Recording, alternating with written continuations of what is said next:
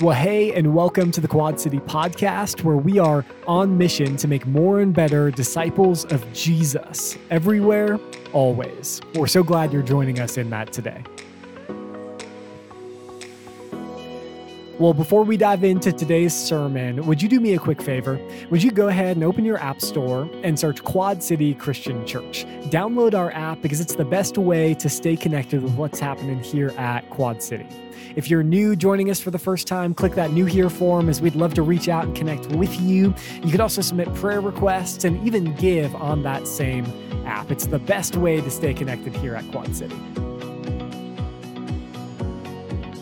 Well, hey, now that that's out of the way, let's go ahead and dive into our sermon from Sunday. We hope you enjoy.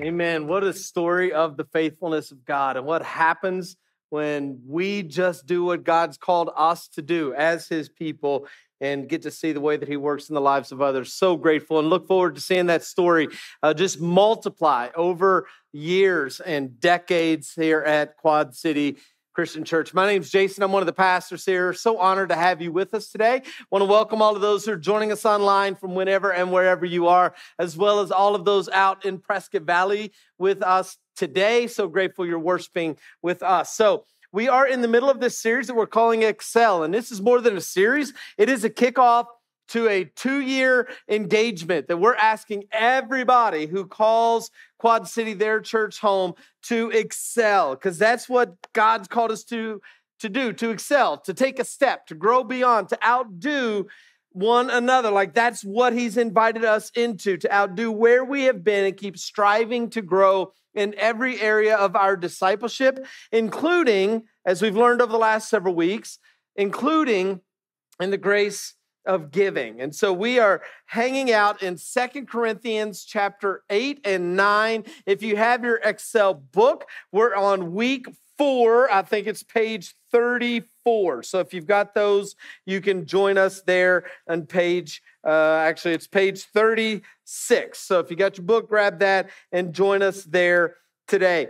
Um, as we as you're turning there let me give you one quick announcement. We are going to be doing our commitment night. So as a part of this journey right we're all going to decide hey god what is it that you're asking me to do? What part are you calling me to play? And we're going to uh, ask everybody again who's a part of quad city to to make a commitment say this is what the lord's asking of me. And so we're going to be doing an advanced commitment night this coming thursday september 14th. And we're going to be doing it out in Prescott Valley at the Findlay Toyota Center, and we would love for all of you to be there. All of you who are ready to say, I'm in, and this is what God's asking of me, and I'm ready to be a part of what God's doing through this Excel season. So it's a big night. This is an opportunity for us as a church, which meets across five different services on uh, two different campuses and not including those who are online. Like, this is a chance for all of us to gather and to worship and to celebrate what God is doing among us all at one place. And we haven't been able to do that all in one place for a really, really, really long time. And we would love love to be able to do that together this coming Thursday. So, invite you to register. You can do that on the app, you can do it on our website, or we can help you at Connection Central on either campus. Uh, but we'd love for you to be a part of that with us. So please, please, please uh, come and let's celebrate together. We are kicking off today. Again, we're going to be in Second Corinthians chapter 9. And I want to begin our time together this morning simply by asking I want you to think about a time when you felt manipulated or pressured to have to give to something or to someone. Okay? Think about a time when you felt manipulated to have to give. I, I maybe it was when somebody you invited some people over for Christmas and the second cousin brings the girlfriend and everybody else has got a gift there except for them and so you feel bad so you're going into the back and stuffing money into an envelope to give to somebody that you've never met before because you don't want to feel bad that everybody has something to open except for this 3-day-old girlfriend and so you and you're like oh but you feel pressure because you got to make sure that everybody has something. Or maybe it's somebody at work and they're collecting money for a good cause and it's something they're passionate about and they're going to all the coworkers and collecting the thing for the thing. And you see all of your other coworkers dutifully giving to the thing. And you're like, I don't want to do this, but here I am because now it's my turn and everybody's looking at me. Or maybe it's like right now at school and your kid comes home and it's got the fundraiser form, right? That's happening in my house right now. Like, it's like, what are we, what are we doing? We're two weeks in. Like, here we go. Or, or maybe you're at a stoplight and you see the firefighter coming up with a boot.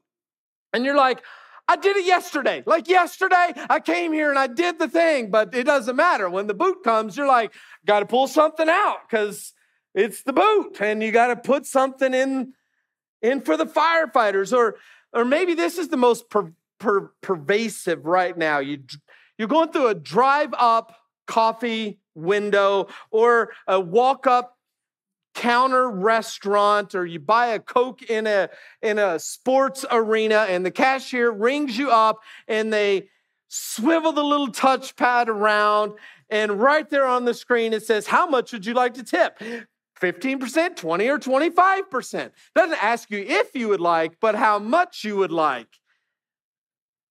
This happened to me just a few weeks ago. I had some friends come into town and we took them out to dinner and we go to a restaurant here in town and you stand in line, you're waiting at the door and you go in and there's a counter there and you have to wait in line at the counter.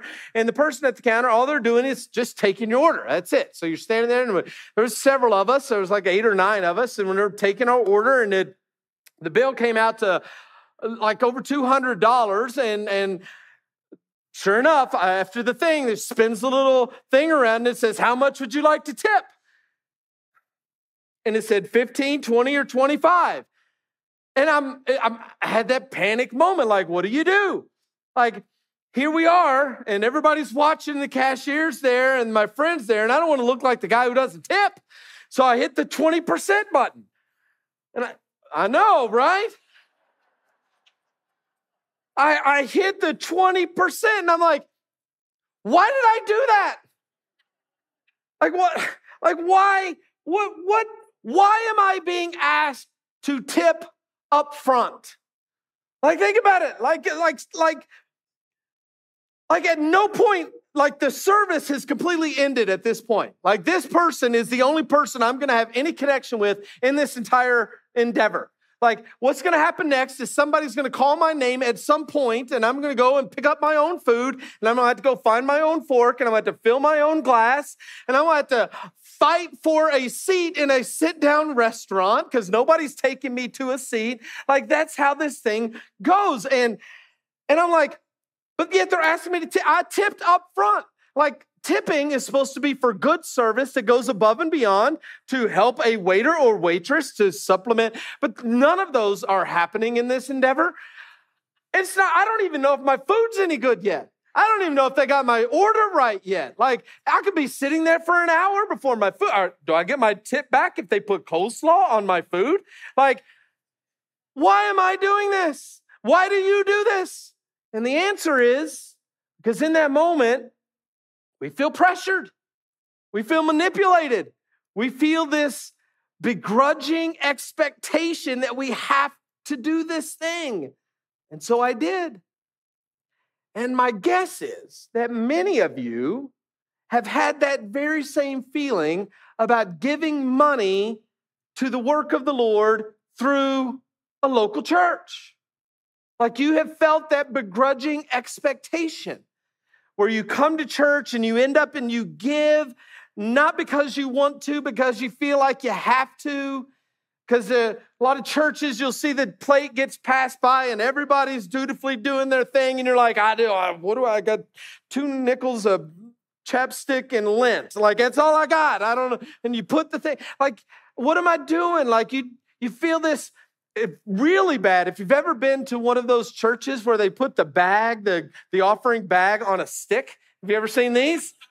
the ushers are walking down the aisle and they'll just put the bag in front of you and they'll just hold it until you put something in. Like, like that, like that's like high level pressure. You don't really want to do it, but you feel like you have to. It's and it comes off as a sense of duty, not a sense of, of delight. And in our text today, the Apostle Paul wants to try to change the way we think about our giving. And he's going to try to convince us, and I want to try to convince you that giving to the Lord through the local church, it actually really isn't even a gift. It's an investment. It's not a gift, it's an investment. And, and you know the difference between the two, right? When you give a gift, a gift is given with no expectations. If you give a gift with expectations, it's not a gift. Okay? If you're giving gifts with strings attached, it's not a gift.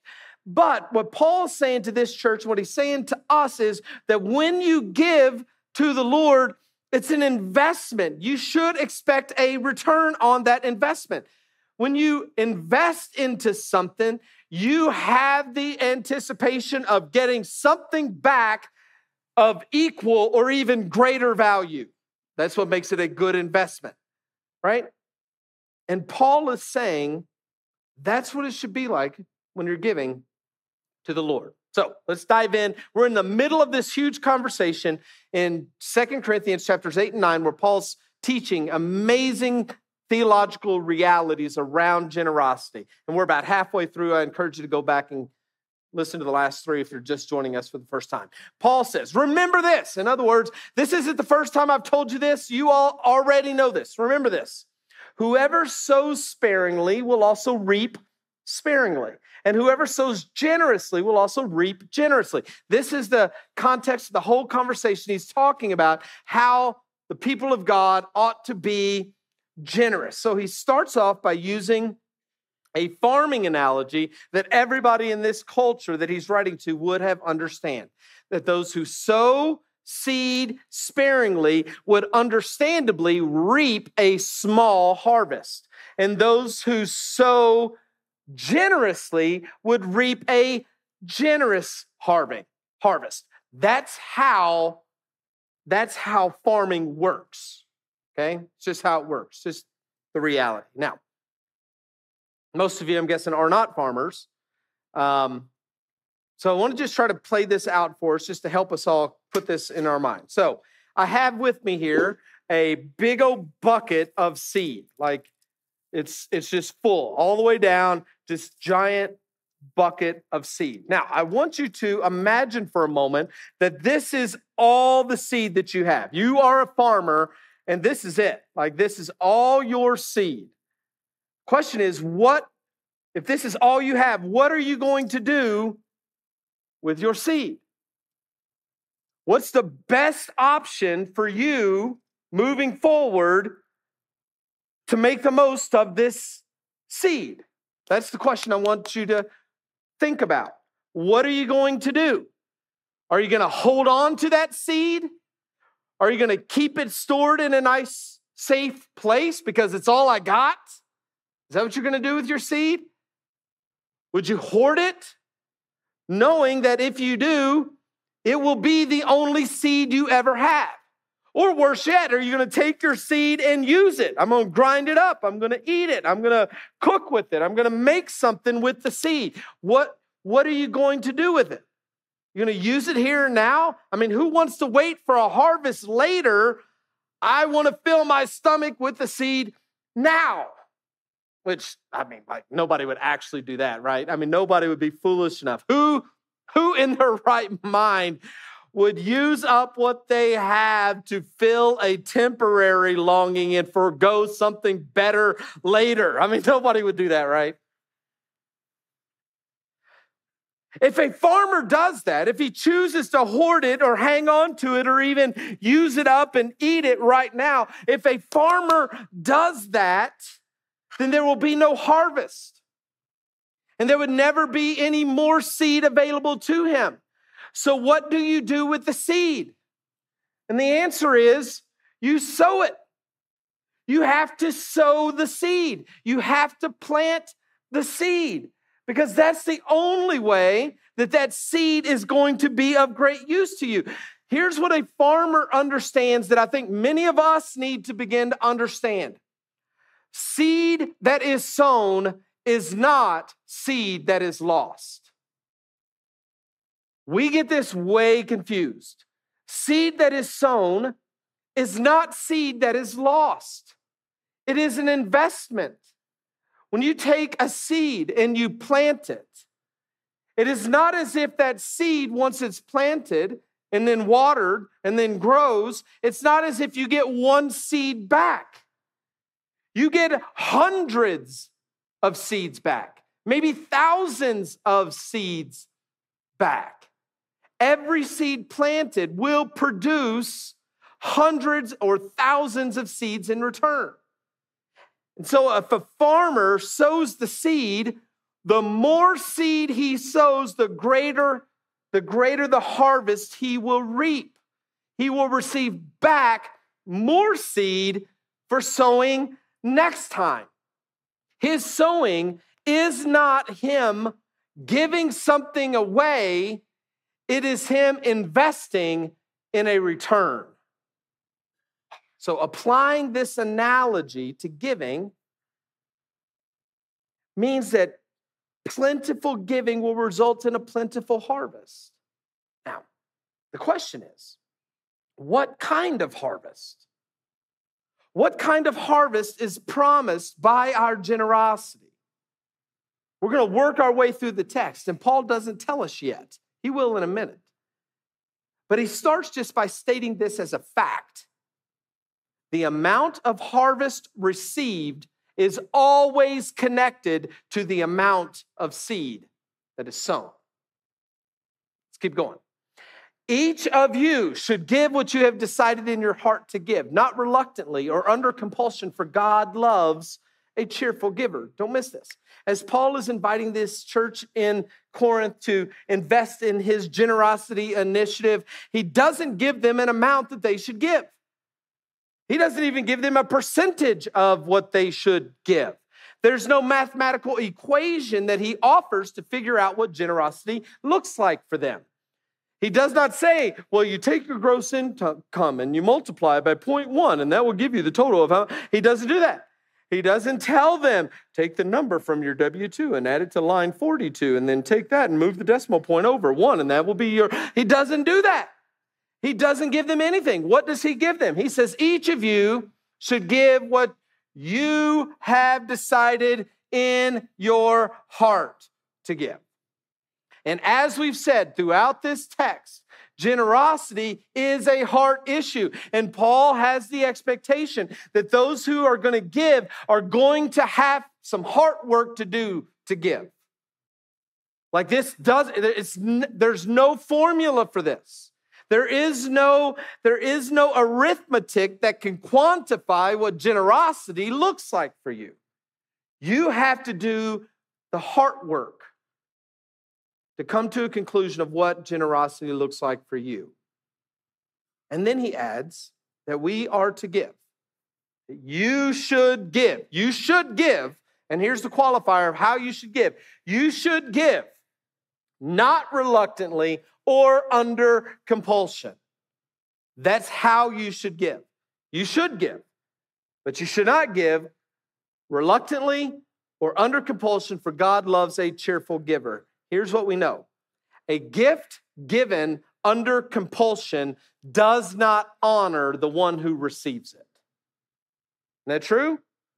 If somebody walked up to you today and says, Hey, I've got this thing that I have to give you, I don't really want to give it to you. I don't think you. I don't think you earned it. I don't want to, I don't want you to have it, but I, I'm having to do this. So take it. You honored by that? Feeling good about that? I mean, that's what we do with our taxes. We're not setting out to honor the IRS. Like that's not, it's that kind of attitude is not a reflection of gratitude or admiration of joy. It's a duty. It's a duty. There's no honor in that. Ladies, if your husband, if you have to berate him to get you flowers for your anniversary, do you feel honored when he walks in and says, Here's your dumb flowers that you made me buy you? You honored by that? No, you're not. No. And Paul says the same is true with God.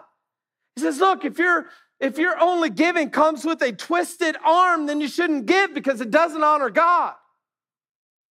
What honors God is the same thing that honors you when it comes to giving.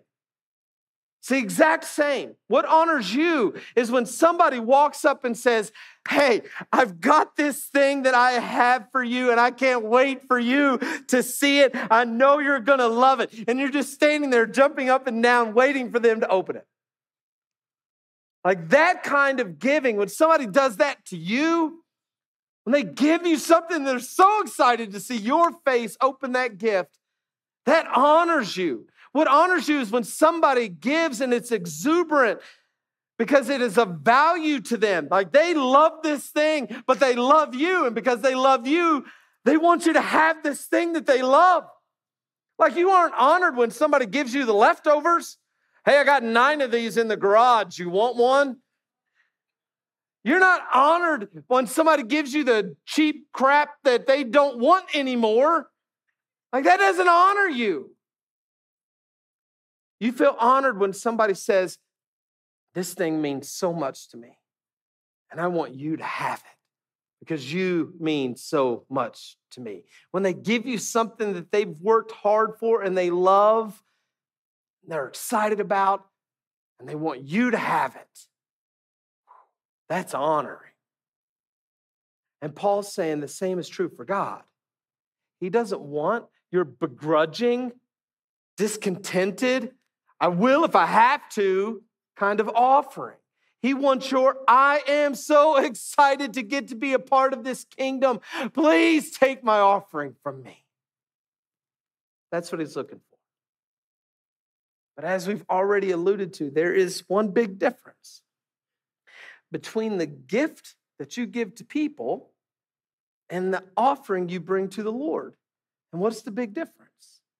Your offering to the Lord comes with a promised return on investment. Now, there are some very unscrupulous pastors who have leveraged this text to tell people, hey, if you'll send me your $1,000 of seed money, the Lord will send you $10,000 in the next 30 days. To which I say, if he really believes that, then why doesn't the pastor just send in his $1,000 seed money? Like, if he really thinks God's gonna grant the $10,000, then he doesn't need to ask anybody for offering. He just needs to give and the Lord will give him 10,000 in return if he really believes that. But he doesn't believe that. And the reason he doesn't believe that is because that's not what scripture teaches. Nowhere in scripture does it teach that. There is there is no scripture that talks about that in any sense. This what we're looking at in this text is not a get rich quick scheme where God owes you some kind of financial blessing for whatever money you give to him. That isn't the promise in scripture and it's not here. That doesn't mean that there, is, that there isn't a promised return. Question is, what is the promised return?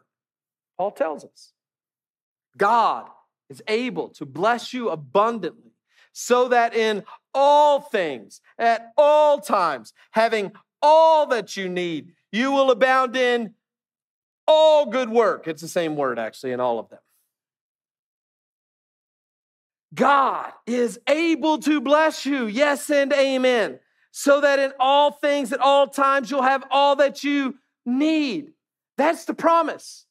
You'll have all that you need. It's not a promise you'll have all that you want. It's not what he says. There isn't a promise that you're going to have all of you all that you want, and you can abound in every indulgence you desire. That's not the promise. Promise is you will have all that you need, and you will be able to abound in every good work. The promise is that you will be blessed in such a way that you can abound in every good work. The promise of the blessing is God is going to provide for you so that he can provide through you. That's the promise.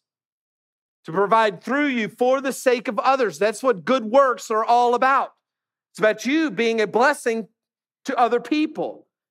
He reiterates it in verse 9. Now, he who supplies seed for, to the sower and bread for food will also supply and increase your store of seed and will enlarge the harvest of your bank account. That's not what it says. He, he's going to he's going to enlarge the harvest of your what does it say? Your righteousness. Paul isn't promising these people that their generosity is going to bring about material gain. He promises that their wholehearted generosity will bring about a blessing of something that money cannot buy. That is a harvest of righteousness. Here's what we all know. For those of us who are followers of Jesus, we believe that there will be a day when Jesus comes back, the sky splits and Jesus returns. And we know that in that day, on that moment, everyone on the planet will trade every red nickel they had to be declared righteous before the Lord. Like everyone everywhere would give up everything to be determined as righteous before God. We all would. And Paul says, God can and will do that now. And I don't believe for a second that he's in any way talking about somehow buying your righteousness. We can't write a check big enough for that. But what I think he's alluding to is the fact that every act of generosity on our part dethrones another idol from our life and makes us look a little bit more like Jesus who we learned last week was rich, but he became poor so that through his poverty we could become rich. Generosity makes us look more like Jesus, which is why our harvest of righteousness gets bigger and bigger every time we act in, in generosity. And again, the blessing isn't just about God doing something in us or even for us, it's about God doing something through us. You will be enriched in every way so that this is a, a word of purpose. You will be enriched.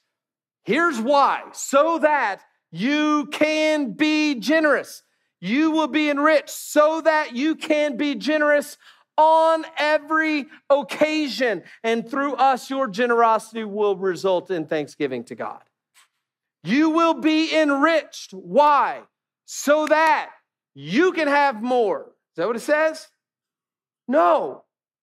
You, you will be enriched so that you can be even more generous. So that you can be generous on every occasion the promise. He promises that when we are generous, when we invest into the kingdom, He will enrich us, but not necessarily for us, but will enrich us so that we can be even more generous. He wants to bless others through us. Here's the truth.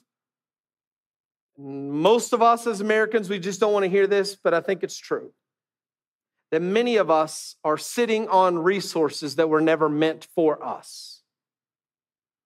We're sitting on resources that weren't meant for us. They were given to us for the sake of others. But instead of being a conduit of the blessings of God, we became the container for the blessing of God. It came to us to go through us, but instead, we kept what was meant for others. We are holding on to what was meant to be given away. And we're holding on because deep down, we don't actually believe what this scripture teaches. We're afraid to give it away because we're afraid we won't have enough. We're afraid that God won't actually do what he says he will do. That we'll have all that we need so that we can be generous in all occasions. We don't actually believe him. And so we take the seed and we just hang on to it like a farmer who's afraid to sow it because this is all I got. Because we don't actually believe that God's going to do what he says he's going to do. Worse yet, we take the seed and we just eat it. We consume it for ourselves because, because we don't want to have to wait to see what the harvest might bring. We have needs that we want to, to fulfill now. God is calling us into a life of generosity where we don't hoard it, we don't eat it, we sow it. We sit back and we enjoy the fruit of what God brings about because of it. And again, it's an invitation. He wants us to do it not because we have to, because we because we're excited to. It should be an act of generosity. And here's what we know you cannot mandate generosity. You can't. Generosity is a reflection of a grateful heart. You can mandate somebody to give you money. You can force them to serve you in some way, but you cannot require generosity. The moment someone is compelled to give you something or to do something for you, in that moment, it is by definition no longer an act of generosity. Generosity always requires someone to go beyond what is expected. I want to end our time by sharing with you what I think is outside of Jesus' generosity toward us. It's the greatest picture of the outpouring of generosity that I have found anywhere in Scripture. It's found in Exodus chapter 35. The Israelites, just to set the context, have just been freed from Egypt. They were slaves in Egypt for 400 years, and God sent the 10 plagues and called Moses to bring his people out. And you may remember that story. And they go and they're the after the 10th plague, all of the Egyptians are like bringing all of their gold and silver to the Israelites and said, just take it here, take all of it, just go, just get out. We don't want you or your God in our country anymore. Just leave. And then they they leave, and then the Egyptians change their mind and they start pursuing them, and the miracle in the Red Sea, and that whole thing happens. Fast forward a couple years. They're wandering in the desert. And God comes to Moses and says, Hey, um, I would like for you to build me a tabernacle, which is a fancy word for a big old tent. And he says, when you build this tabernacle, if you build it in the way that I'm inviting you to, then the Spirit of the living God, God Himself, the Shekinah glory of the Lord, will come down and fill this tent in your presence. The very presence of God will go with you wherever you go and will lead you and protect you and guide you throughout your journey to the promised land. So Moses shares this news with the Israelites and invites them to give to help build this tabernacle. And I want you to see what happens. It says, Moses said to the whole Israelite community, This is what the Lord has commanded. From what you have, not what you don't have, from what you have, take an offering for the Lord.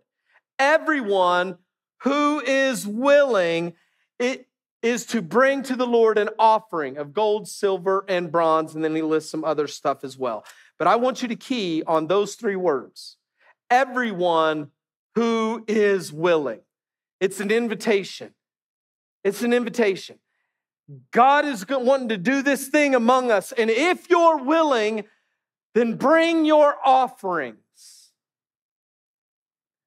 Then the whole Israelite community withdrew from Moses' presence. And everyone who was willing and whose heart had moved them came and brought an offering to the Lord for the work of the tent of meeting, for all its service and for all the sacred garments.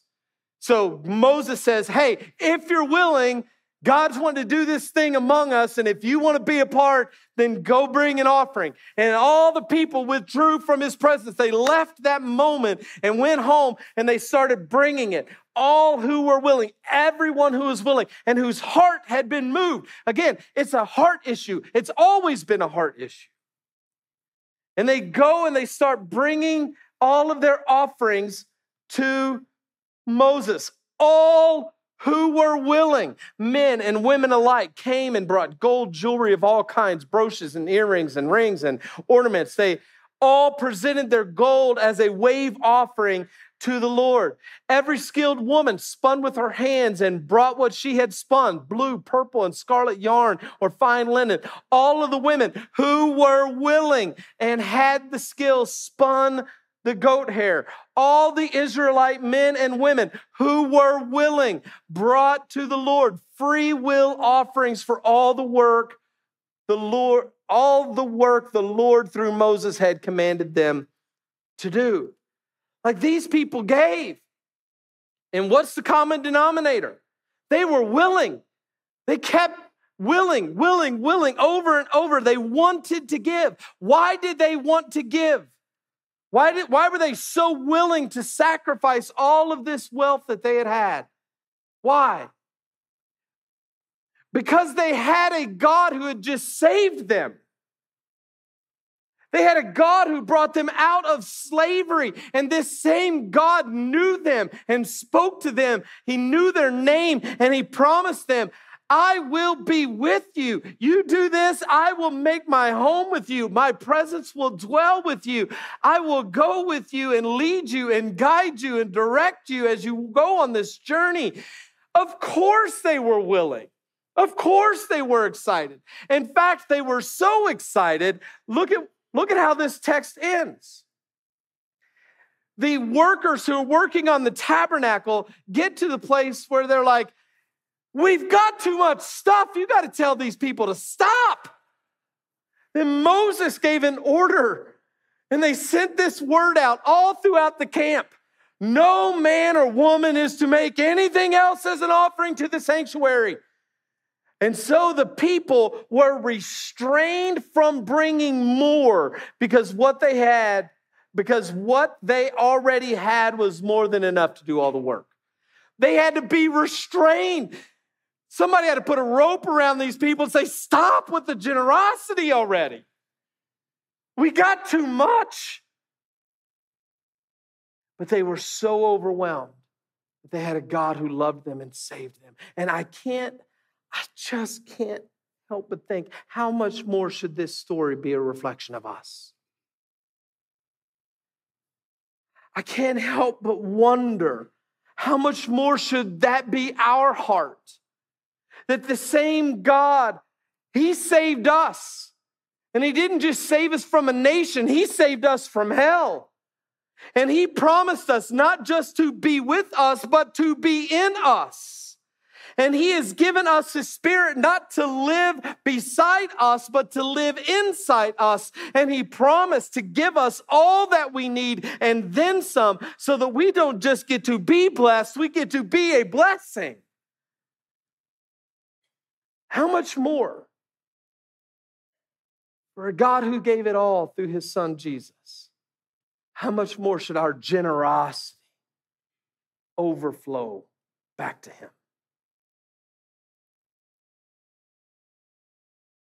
Not begrudgingly, not manipulated, not under compulsion, but joyfully and cheerfully and willingly because all of our all of what our God has done for us. Let me pray. Father, I pray that you would help break the chains in us where any there's any reservation in us to hang on to or hoard or have a scarcity mindset that would be we would be willing and cheerful and exuberant givers because we want to reflect the generosity of our Savior. Do your work in us. In Jesus we pray. Amen.